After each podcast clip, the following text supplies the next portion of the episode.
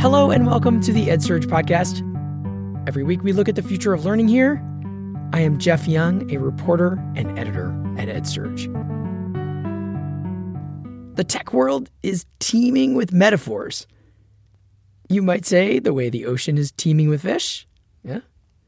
Sometimes these metaphors are helpful for understanding new innovations and ideas, but other times they can be up to something else as a tool of persuasion trying to bend the narrative. This week, we are looking at how metaphors shape tech in education. There are many metaphors of edtech out there, and sometimes we might not even realize that a metaphor is there. If you think about it, an online lecture, it's really a metaphor, using the tradition of teaching in front of a classroom to describe teaching in an online video format, which is not the same thing. In fact, there are so many EdTech metaphors that a professor even created a random EdTech metaphor generator to poke fun at this trend. I'm going to call up that generator right now on my laptop. Um, let's see. Here's one. What does chasing a cat tell us about flipped learning? Okay, give me another. What does Homer's The Iliad tell us about learning analytics? I'm going to do another one here. Use the Loch Ness monster myth as a metaphor for student generated content. Okay.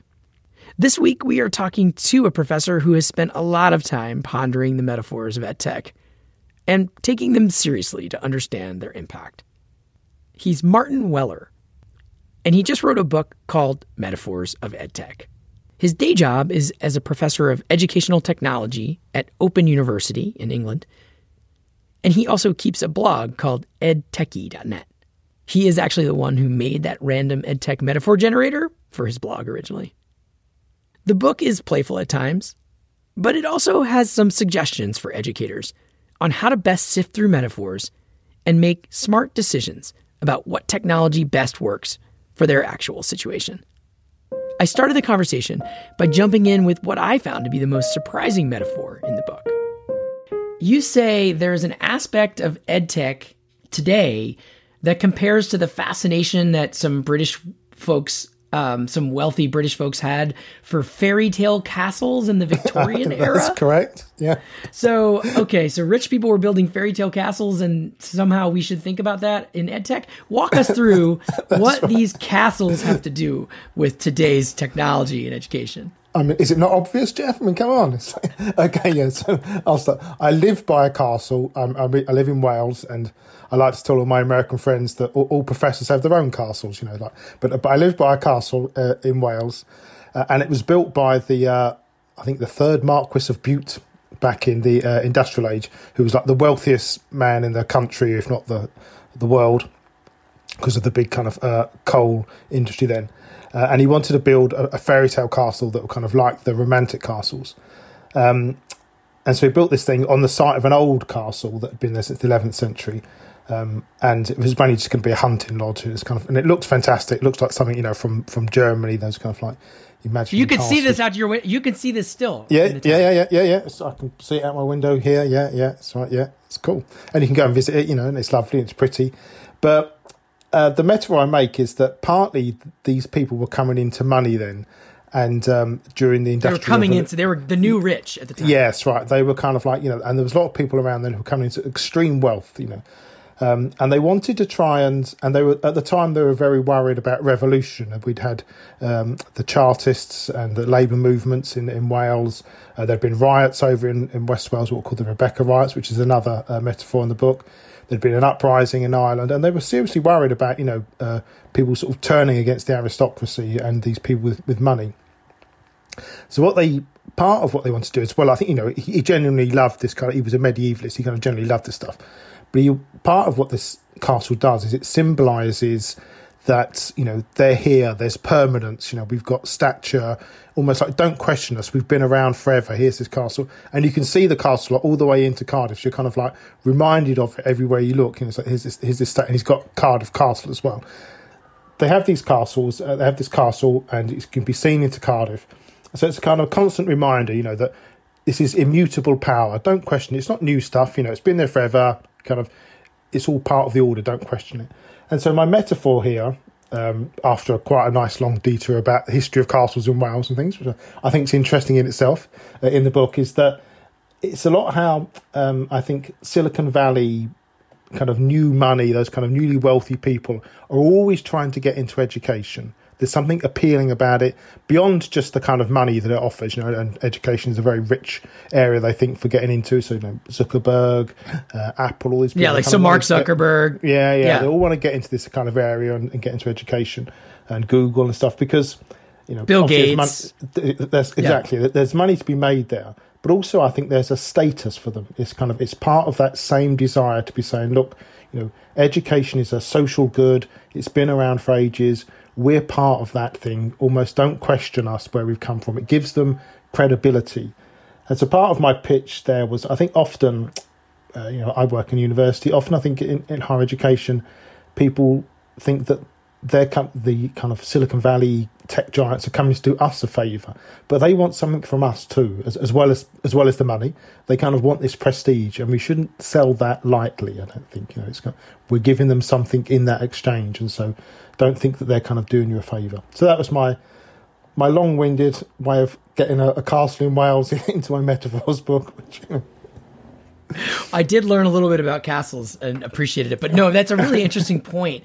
And you mm-hmm. do, yeah, you do certainly notice. I mean, I will, I will say in all full disclosure, EdSurge has, uh, you know, receives grants from the Chan Zuckerberg Initiative and and the, has from the Gates Foundation in the past, and mm-hmm. mm-hmm. these these companies are you know doing a lot of of positive things in in in yeah, education and you know supporting a lot of projects and um of course we're also as a newsroom questioning some of the, the work they're doing but but they are they are everywhere they're everywhere they're yeah. you know in the education space these same entrepreneurs building the the ed tech platforms and the tech platforms it seems yeah so right. it, it's interesting yeah, and so you can you, you get to see them everywhere you go, like in the same way you see the castle everywhere you go. It's kind of you, you can't you can't escape it in a way. You know, it's like in a digital space. It's, it's interesting, kind of what the what the equivalence of that is. I think. You know. Oh, that's really yeah, that's really interesting. And so the the a sort of a follow up um, metaphor you talk about a little bit is something from a different genre of rewilding. Yeah. Um, right. and and what do you do when uh, when a, I, I maybe I let you you say more about it, but if if you're if a, if you do want to return a a castle or a, a sort of something that's been put in the landscape to a more natural state, what is the way to do it? Yeah, so um, and I, don't proclaim to be an expert. My my book covers like many different metaphors, and you know, I try to get, do them all justice. But you know, obviously, I'm, I'm, no expert across all these different areas. There's 14th century Czech priests in there and all sorts of things.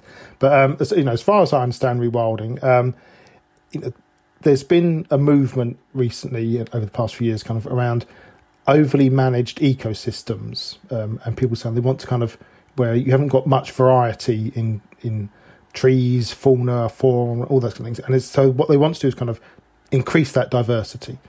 And one way you do that is through rewilding, and that can either be, I think, a kind of bottom-up process where you introduce uh, sort of crops and uh, naturally growing plants that used to be there but aren't there anymore. You know, you think of farming and, and how we've only got a, a, very kind of select few crops, and you introduce kind of different types of plants, and then hope that the, the wildlife comes that feeds off them, or it could be more top down and introduce kind of large scale predators. And I think a, famous example is the the wolves in uh, in Yellowstone. Um, and and what happens then is what they call a trophic cascade. So by introducing these things, you get a change that then occurs throughout the ecosystem and has a knock on effect. Um, and that's a kind of really interesting way to think about how we interact with, with ecosystems. We go to places we think are natural, but often they're kind of very, very managed, you know. Um, and introducing some more wild elements is, is, not without risk, you know, obviously, but it kind of helps as has a knock on effect throughout the whole ecosystem. I think that's interesting to think about in terms of our educational technology. You know, I think when uh, the internet was new and we were sort of just thinking about e-learning and stuff, sort of towards the end of the nineties, maybe it was really kind of like everyone doing their own thing, creating their own web pages, often terribly designed and everything. You know? But everyone was kind of being. I remember those. yeah, yeah. everyone was being very experimental. Um, but then we brought in the VLE or LMS, um, and, and, there was a good reason to do that. It kind of provided a, a, uniform platform for us to kind of think about and to offer training for staff, and students knew they could go between different courses, you know, and get the same experience. But then, right. So the learning management systems became a, Yeah. this thing that we now like the blackboards That's and right. the And- canvas but- and all this. they've become our kind of equivalent of this kind of monoculture or kind of very strictly controlled ecosystem.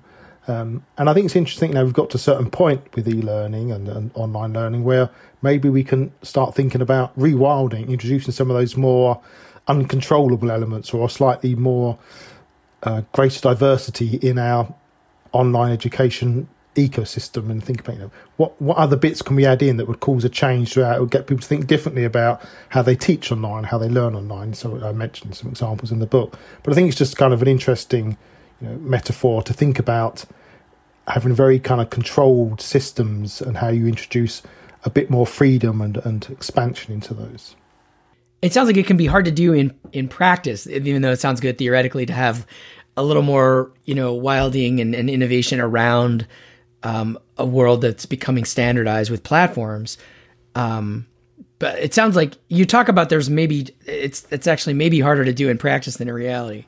Yeah, and I think we have to be careful of you know our students, our learners. It's like it, it's when we think about back those early e-learning days, and it used to be every course you go onto was like a different platform. You'd spend half of the course learning what was how did this platform work, and it wasn't very robust, and it'd fall down as you're trying to submit your assignment. You kind of you want those robust systems when you're a student. You kind of don't want to be spend. There's nothing more frustrating, particularly if you're learning online at a distance. You know, than just being blocked out by the technology itself. You know, you kind of want the technology to be invisible. So there's a certain comfort in having that uniform stuff. But I think by introducing some elements in there, so I, I think I talk about uh, Splot in the book, uh, which is this kind of easy way of creating blog posts and things by just using a form that kind of lower some of that threshold to participation.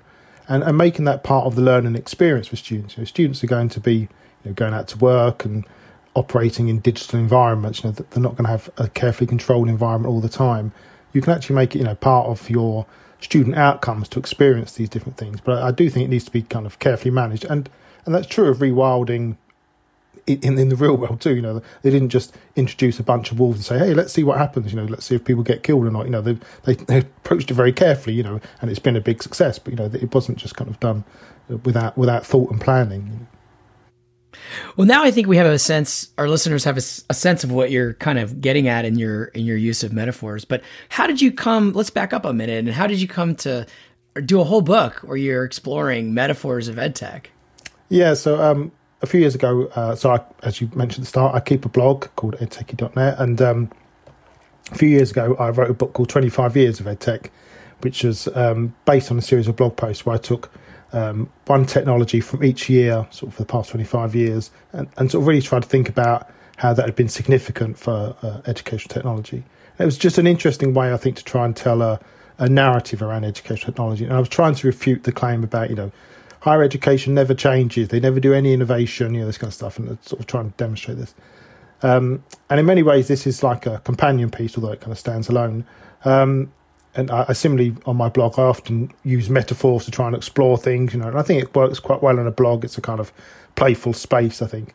And I got to a certain point, I thought I've got you know quite a few of these, and that would make quite a nice way to explore ed tech. And I think um, there's a, a theory, you know, that as human beings, the way we come to understand a subject is either through narrative or through metaphor. And if you like, the 25 years of EdTech book is the, is the narrative approach to understanding uh, EdTech, and the metaphors book is the metaphorical approach to understanding it. And I think it gives us an insight and just a way of thinking about kind of educational technology. You, you feel like there's. It seems like the they're, they're positive and negative aspects of, of these metaphors, though, right? It seems like they can Absolutely, be they can be instruments of control, or they could be kind of uh, rallying points for people doing more things you might agree with in your in your view, I guess. Yeah, that's right. So I tried to be careful not to say like, "Hey, metaphors are always great," you know, because um, there's some research in uh, psychology and other fields, for instance, about how metaphors can shape our solutions. So in this psychology experiment, they gave um, different groups of, of subjects uh, metaphors about crime. One being that crime was like a disease, and one was being that crime was like a monster in a community. And then depending What was the on second which- one? It's either a a mon- disease or a what? a, a monster, monster, beast, a creature. Sorry, that's my my accent. Uh, and so, depending on which one they'd had, which one they'd been exposed to in terms of this, then those people would come up with different solutions as to how to solve crime. um, in that community. And I think often we have that in, you see that politicians do that all the time. They sort of will present things in terms of a metaphor, and then their solution seems like the obvious answer to that. And you often see that in uh, in technology as well. You know, people will talk about present things as a problem in a metaphorical sense, and then lo and behold, their solution happens to be the best one to solve this thing. And before you know it, you've kind of been sold a metaphor that seems logical, and often we don't even realise we are being sold a metaphor. I think, um, and then oh, that, that does seem like the obvious solution to that problem you've just presented me with. Um, and so, in some ways, part of the book is about kind of helping people get their defences up. You know, how to spot this, how to spot when you're being sold a sold a metaphor, and to think critically about that. You know, and, and other ways of, of approaching it. Um, but also, I wanted to kind of suggest that um, you know, often our attitude and relationship with education technology is quite dry and quite boring. We have roadmaps and spreadsheets and stakeholder consultations and stuff, you know. And I wanted to kind of explore a way of just being more creative about that. You know, it's not in a university, college, or, or company or whatever. You might talk about, you know, how we're going to roll out a new technology to support this, and we'll talk about functionality, and those kind of things. But we really sit down and think about it in terms of metaphors, and maybe that might be a useful thing to do. You know, what is the VLE or the LMS to you? How do you think about it? Because often people have these kind of mental models about something, and that really shapes how they relate to it or something. So I think metaphors can be a really useful and hum- human way of kind of exploring. It's often something that's quite dry and you know kind of technological and difficult to relate to. I think it, it is interesting with these metaphors. So I want to ask ask you in a spirit of playfulness as well. But like, what mm-hmm. is the most what is the most dangerous metaphor, if you will, in education technology these days? I don't know about the most dangerous, but certainly some of the most prevalent ones um, are the insert whatever the most current business model is in Silicon Valley for education. So we've had like Uber for education, you know, Netflix for learning, those kind of things. And uh, it's it's it's always puzzles me kind of why people take that, whatever the kind of latest business go, hey, we could do that for education. Um, and often those business models are, are based on not very good labour practices, we ought to say. So I'm not sure we want to adopt some of those. But also, they kind of really fundamentally misinterpret what's different about education. You know, so in the book, I break down why the Uber for education model just isn't very good, really, in a way, because you know, if you think about Uber, you're getting a taxi ride basically, and there's kind of lots of things about a taxi ride that are completely different to education. You know, taxi ride is short, whereas you know higher education takes a long time. Taxi ride is usually usually something you do on your own, maybe with a couple other people, but you know, whereas education something you do with a cohort. You know, you, know how to get a taxi ride, whereas you don't really know how to educate yourself. Otherwise, you'd be doing that, and so on. There's kind of lots of really fundamental differences. So the differences are more significant in many ways than the similarities. And people often concentrate and say, oh, just as we've kind of done this for taxi drivers, we could do it for educators. We can just go to someone and get the education they want. And I think kind of fundamentally misunderstanding the nature of education is is a real issue. I think.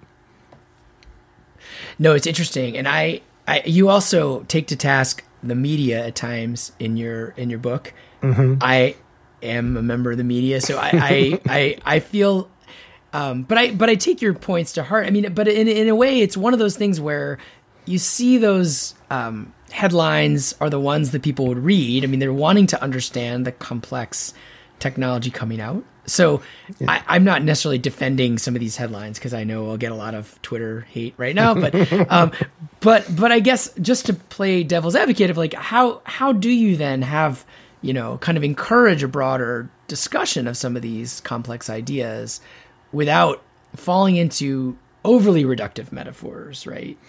Yeah, I think it's that's a very good question, and I think I think metaphors are your way in. So in some ways, I'm saying you know they are really useful, but I think sometimes when they've been sold as a kind of a business idea, there was and you see these kind of headlines, you know. Um, here comes the blockchain university or the Airbnb for professors, I things. And then you think, where did this idea go two years later? It's kind of disappeared. And I think it'd be good to follow up on those ideas. I think so. I think in some ways you need metaphors that are open for question. Is that I think it's a bit like this, you know, but it's not like this in these ways. I mean, the point about metaphors is they're never a perfect match. Because if they were a perfect match, they'd be the thing. You know, it's like, there must be bits that don't match across. You know, so so it's good to explore where those bits don't match and whether they're relevant or not. So I think you know metaphors as a as a starting point for discussion are really useful. But you know, metaphors as framing the problem to prevent discussion, if you like, are, are, are not helpful. So it sounds like for your advice for me and for readers and listeners would be just check to uh, push back against those metaphors as well as as as use them as a way in. Yeah, I think that's right, and I think that another issue we need to be careful of. They're very powerful metaphors, and that power is also, you know, with, with, great power comes great responsibility, kind of thing. You know, I, I, think they can also be very exclusive. You know, it's like if I was to use a, a metaphor to you about, you know, a, a British TV series in the 1970s, you know, for other people in, who grew up in Britain in the 1970s, they might get that metaphor, but you would be like, that doesn't, that kind of excludes me from that conversation. So, you know, you have to be very careful about those kind of things, I think, as well. Oh, that's that's a good point. What would be that show for you? I, I, I uh... Well, actually, I'm now going to say it's probably going to be an American show, like Sco- Scooby Doo or something. You know, it's like. oh, that's good. Sure, right now people might be like, "What?" Yeah, sometimes uh, lately I've been. We were joking with some friends the other day of like, "Leave It to Beaver" is one of those shows that isn't enduring. Like you can't find it anymore. And right, so if I make a Leave It to Beaver comparison, I am really dating myself, A. yeah, and B right. and B I'm not connecting because people are like, I I don't that's not yeah. yeah, I, this is not something I I know. Um no, that's a really good point. So okay, so I asked you we talked about what the kind of a, a negative or most a dangerous metaphor but what about a what's the most helpful metaphor these days in something edtech related?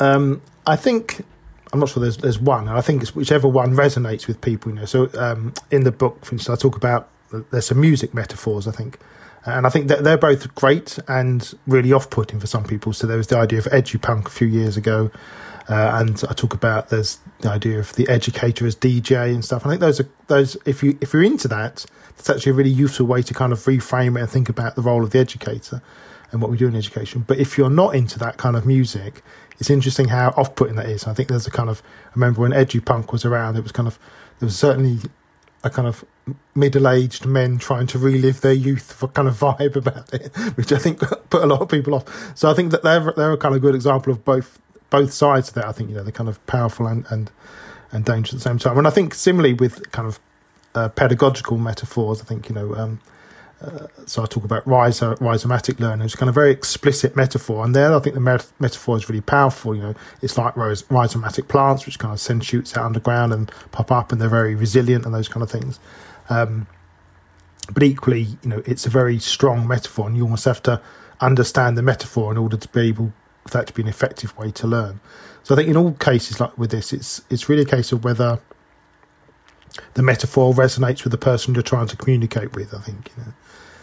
I think it's, um, I talk in, in strange way. I talk about the lecture as a metaphor, uh, you know, for online learning, and that's which I've, I really saw a lot of during the during the pandemic, you know, and now we've sort of gone back to face to face. People are very much, oh, why can't we just go back to doing face to face lectures? It was interesting that we didn't have any other models for online learning apart from the online lecture. You know, it's like, and you saw lots of headlines about, you know, we're not going to pay for people to have online lectures, and so it's almost it's, it's strange where you know the lecture itself is a metaphor, I think, for how we conduct online learning, uh, and that's both powerful in that people know how to use it and it's useful. It's kind of gives you a good model, but it's also negative in that it restricts our, our sort of sense of what we can do online.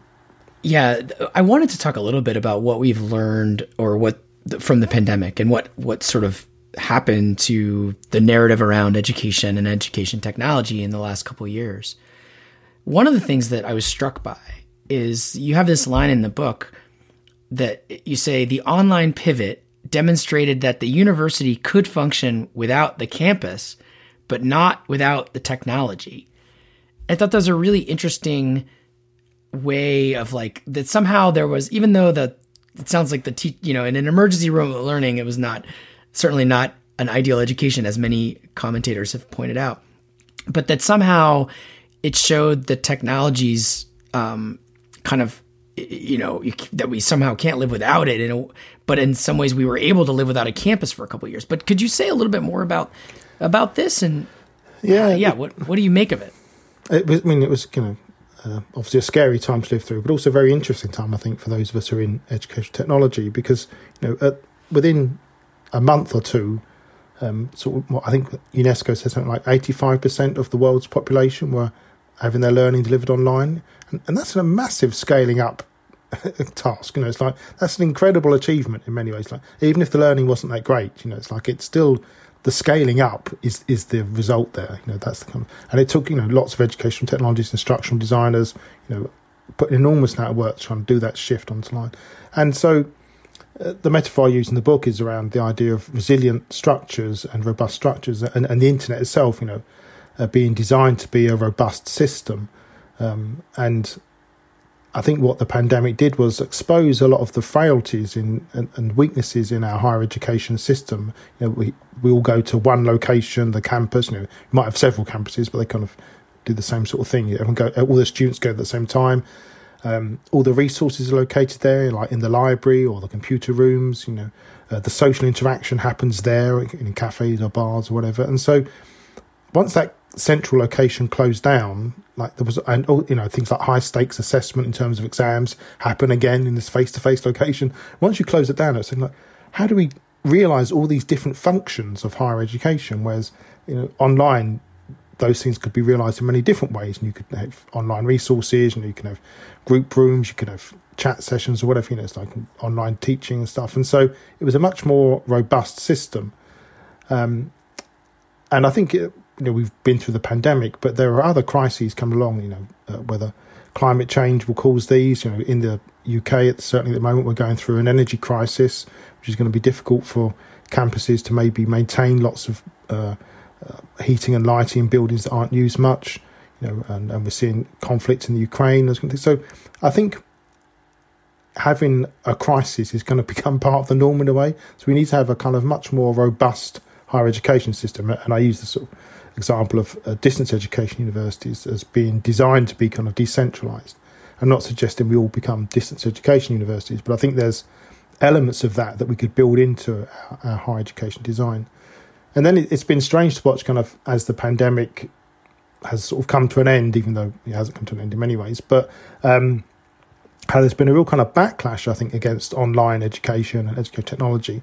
And certainly uh, in the UK here, we've had headlines, you know, like if students don't go back to campus, if universities don't make students come back to campus, then they're going to cut their funding. You know, it's like they must stop doing online lectures as if like the online part was, you know, some kind of like disease or something. You know, it's kind of very strange the way it's been treated. You know, it's like you think, hey, hold on, this this saved education when you, it's, it's portrayed as like a failure of education technology that sometimes that experience wasn't very good, and I accept that, but it's not framed as a failure of the campus that they had to kind of resort to this model within you know the space of a few weeks. So I think you know it, it seems quite strange to kind of like portray online learning as almost the, the bad guy in this scenario when in some ways it came in and saved them when it was needed. And I think you know if you were to carry on with that now, you'd sort of improve that how you were doing that. And I think many universities are you know they're sensible. They know that they they need to be implementing some of this stuff, you know, but at the same time be delivering on campus. And you know, an on campus face to face experience is, is very useful and, and rich for lots of things. But also, they know they need to be moving to having some of these kind of hybrid elements that, that work effectively for students. As, uh, doing that transition is, is quite difficult, I think. Now, you you end the book with some pretty concrete kind of advice um, for people at a college I believe is the the main thrust, but somebody who is maybe recommending some. If you're if a, an educator is in a position to recommend an education technology, you know, product or tool, that you sort of have a, a list of of takeaways, some things that they might consider to to to help them understand to work through um, what they should pick in the face of in a world where there's you know, obviously these these metaphors are prevalent in the, yeah. as you say, in, in the media and in the sales pitches and in the in the culture. Could you maybe not all of them, but could you say a couple of of key ones you think? If somebody is having to choose some technology, what you know, what can guide them? I think yeah. So um, one of them I touched upon already, which was kind of avoid the hype and question the metaphors. I think you know. So if people are coming to you with a very powerful metaphor that you're sort of being pitched, you know, I think that's that's important. And you're going preps now and ready for for defence. You know, with, with, with my book and the question. And I think kind of focusing on achievable goals as well, I think is is really important. You know, uh, I've been part of universities, seen other universities do things where they're kind of trying to implement these major changes that kind of require. And, and I think about universities and education, they're kind of very complex, interconnected systems. It's like it's, it's not easy to change one piece without having to change another piece, which means you then got to change this piece over here. Before you know it, you've got to entirely restructure your, your entire university and everything you're trying to do there. And suddenly, you know, you're you're three years into this project, and you know, and it's just everyone's just getting complete burnout. So I think often it's quite good to kind of focus on things you can do. You know, what can we do within a year? What would work within that time frame? You know, and then within a um, year. Yeah, yeah, I think you know, you know, within a year, you know, sort of one presentation, see how we're getting on, and then sort of scale it up. You know, but I think this idea that you always have to do the big bang change and kind of the, the kind of revolution within your, your institution, I think, is always uh, dangerous. And perhaps the last one I'll, I'll say is that there are quite a few in there. You're right. is talking educational terms. I'm always puzzled by this. Like I often see uh, people who trying to sort of promote change in, in higher education through through technology.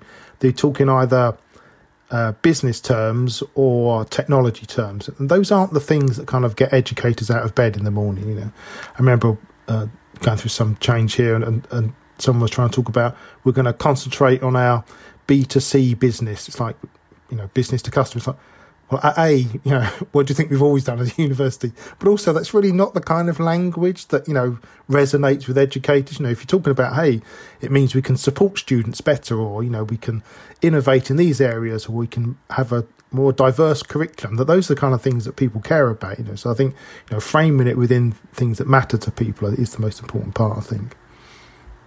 Great.